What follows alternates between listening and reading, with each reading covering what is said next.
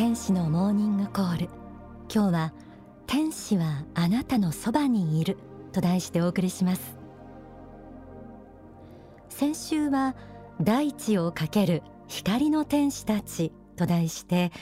神仏の目から見た歴史観もお伝えしました。偉人と呼ばれる数多くの光の天使たちが地上に生まれ活躍してきたということ。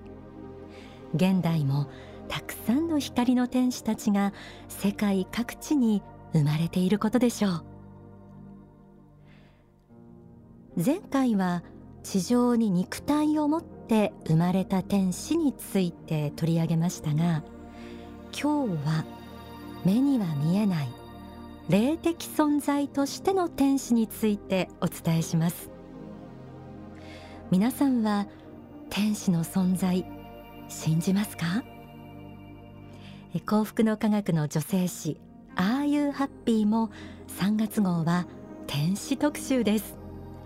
その中で読者に聞いた天使のお助けエピソードなるものが掲載されています。ちょっとご紹介しますね。小学校2年生だった長女が数万人に一人という重い病で手術を受けるために1ヶ月半の入院生活を送ることに。まだ幼いのに辛いだろうと心配していましたが意外にも娘は平気な様子。手術が終わって無事に退院した後寂しくなかった？となんとなく聞いてみたのです。すると娘は天使がいつも見守っていてくれたから平気だったよ天使は17歳くらいのお姉さんで髪は黒。頭の輪っかが光ると髪が茶色くなるの。翼は足首まであってとっても大きかったよ。他の子がいる時は出てこなかったけど一人でいる時には出てきてくれた。このように話したというんですね。現在娘は30代2児の母。ここまで無事に育ったのも見守ってくださっていた天使のおかげだと思います。と55歳の主婦の方の読者のこのエピソードが載っていました。子供の純粋な目でこうした存在って見られるのかななんて思ったりして今お読みしましたけれども天使って実際にはどんな存在なんでしょうか。どんな仕事をしているんでしょう？大川隆法総裁の書籍天使は見捨てないにはこう説かれています。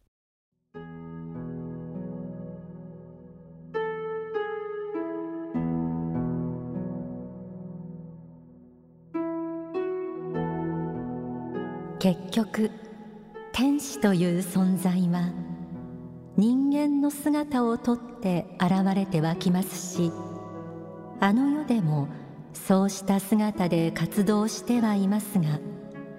やはり神の働きの一部なのです。神の救済機能が天使という姿をとって現れてきていろいろな形で救済に入ってくるわけです。ある時は病気を治しに入ったりある時は非常に落胆し失望している人を慰めたりします。またある時には事故になる寸前に間一髪のところで助けたりといろいろな形でこの世での救済活動をしています。亡くなられた方がいたらその後諭してあの世に連れて行くという仕事をしているのです。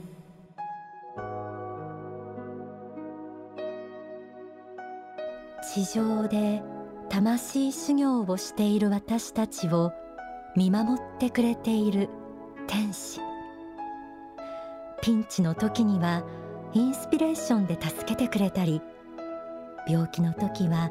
傍らで回復を祈ってくれていたり。今世界で起きている災害や戦争の場面でも目には見えないたくさんの天使たちが傷ついた人々のために祈り亡くなった人の魂の救済にも取り組んでいるのでしょう。なんだか胸がいっぱいになります。幸福の科学では天使というのは厳密に言うと霊界の6次元上段階からの存在であるとも定義されています。そう。あの世霊界には次元構造があると言います。天上界というのは4次元から9次元までの階層に分かれていて上に行くほどそこに暮らす人のいわゆる霊格が高くなるということ。7次元世界のことを菩薩界とも言うそうですが天使菩薩と呼ばれるのは救われる立場から救う立場へと魂を進化発展させた存在なんですよね。私たちは地上世界で魂を鍛えるために人生修行をしています。その中で愛と悟りをどれだけ高められたかという点で死んだ後帰っていく世界が分かれていくといいます。仏は無限に向上していきなさいという願いを込めて魂修行の場としての地上世界やいろいろな次元に分かれた霊界世界を作ってくださったのかもしれません。天使や菩薩になれる可能性は誰もが秘めているということなんです。そしてそんな私たちの地上での生活を極めて身近で守ってくれている守護霊という存在がいます。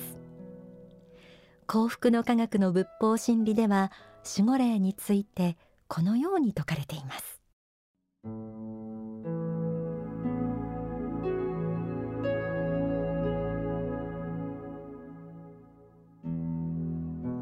皆さんが地上で生きている間は魂の兄弟と言われる皆さんとは魂的に非常につながった霊存在が守護霊として日々あの世から皆さんを守護しています。さらに大きな使命を持った人に対しては指導霊という一段と霊格の高い霊がさまざまな指導をしています。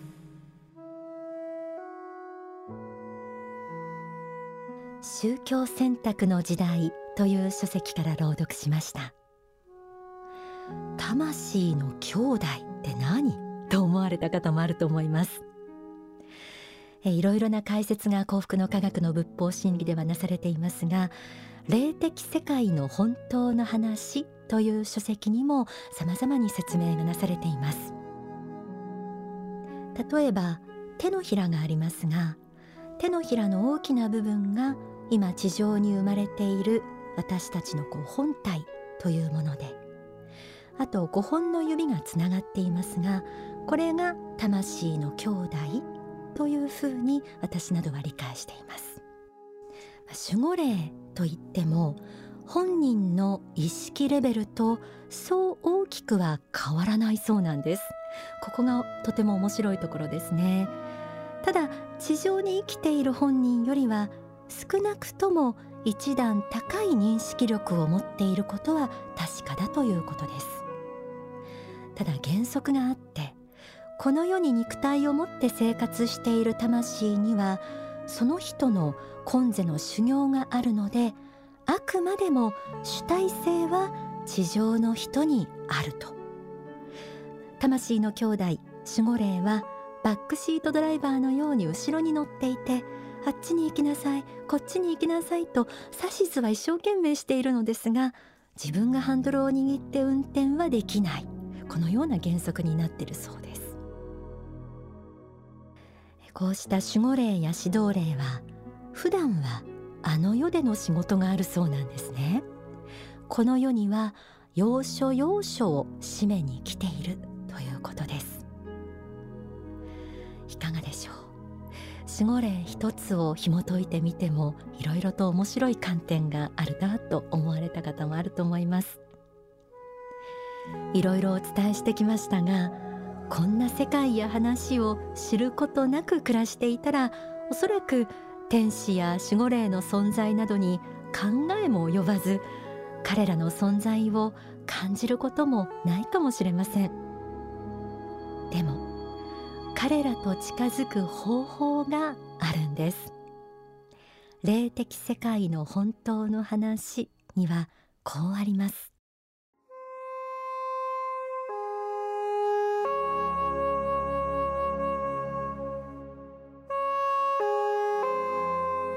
心で念じたことはあの世の世界にほとんど一瞬で通じます。祈っていると自分の守護霊や指導霊が近くに来てくれます。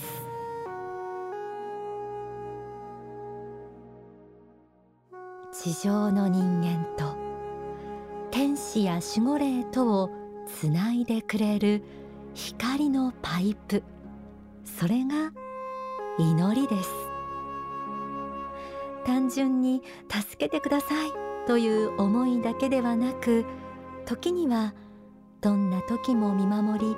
ピンチの時には駆けつけてくれるそんな天使や守護霊にいつもありがとうございます。これからも頑張りますのでよろしくお願いします。などといった感謝ですとか精進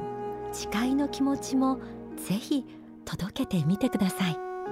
きっと喜んでくれてもっともっと応援しようと思ってくれると思います。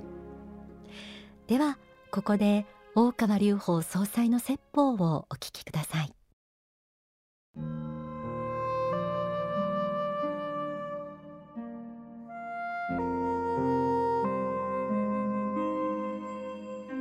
天使たちは日夜活動しています。数多くの人々を助けようとして活動しています。悪霊に表意されている人にも善なる心を教えその悪霊から引き離そうとして努力しています。正しい信仰に入るように導こうとしています。そしてそういう人を導ける人を友達にするように一生懸命努力しています。天使たちは休むことなくそういう努力を日々やっているんです。しかしあなた方はその天使の姿をその目で見ることはおそらくほとんどできないでしょう。天使の活動をあなた方が見ることができないということは天使たちはそうしたあなた方を救う活動を日々やっていてもあなた方に感謝されてはいないということなんです。それは目に見えない働きであるから。そうした目に見えない善意があなた方をくるみあなた方を救おうとしているけれどもあなた方に気がついてもらえることは本当に数少ない機会しかないんです。たまにそうした夢の中で天使の姿を見たりたまに天使の声らしきものが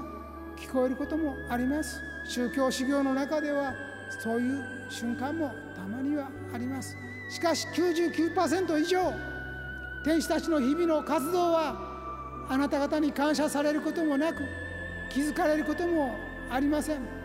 しかしどうか信仰という言葉によって神や天使への感謝の心を持っていただきたいんです。そして数多くの天使たちが神のしぼめとなってこの世の不幸を減らすべく日々努力しています。不幸な人たち悲しみの中にある人たちを慰めようとしています。また一方では人々を不幸にし闇の世界に連れ去ろうとしている人たちに対して厳しく指導もしております。愛の中には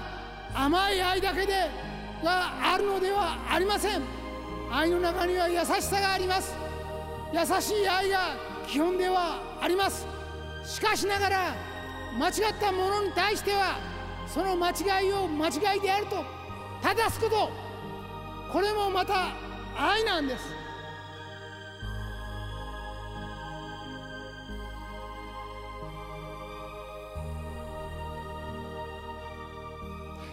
きいただいた説法は書籍真実への目覚めに収められています。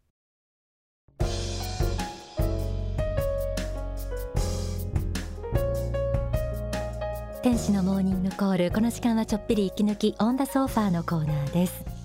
2月15日月曜夜 TKP ガーデンシティ品川を会場に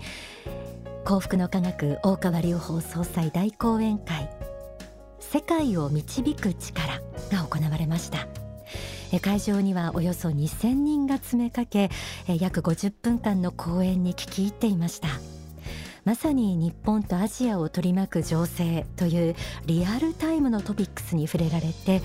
私たちがとても知りたい未来の可能性に踏み込んだ発信がなされました。宗教家として世界に争いの種を増やしたくない。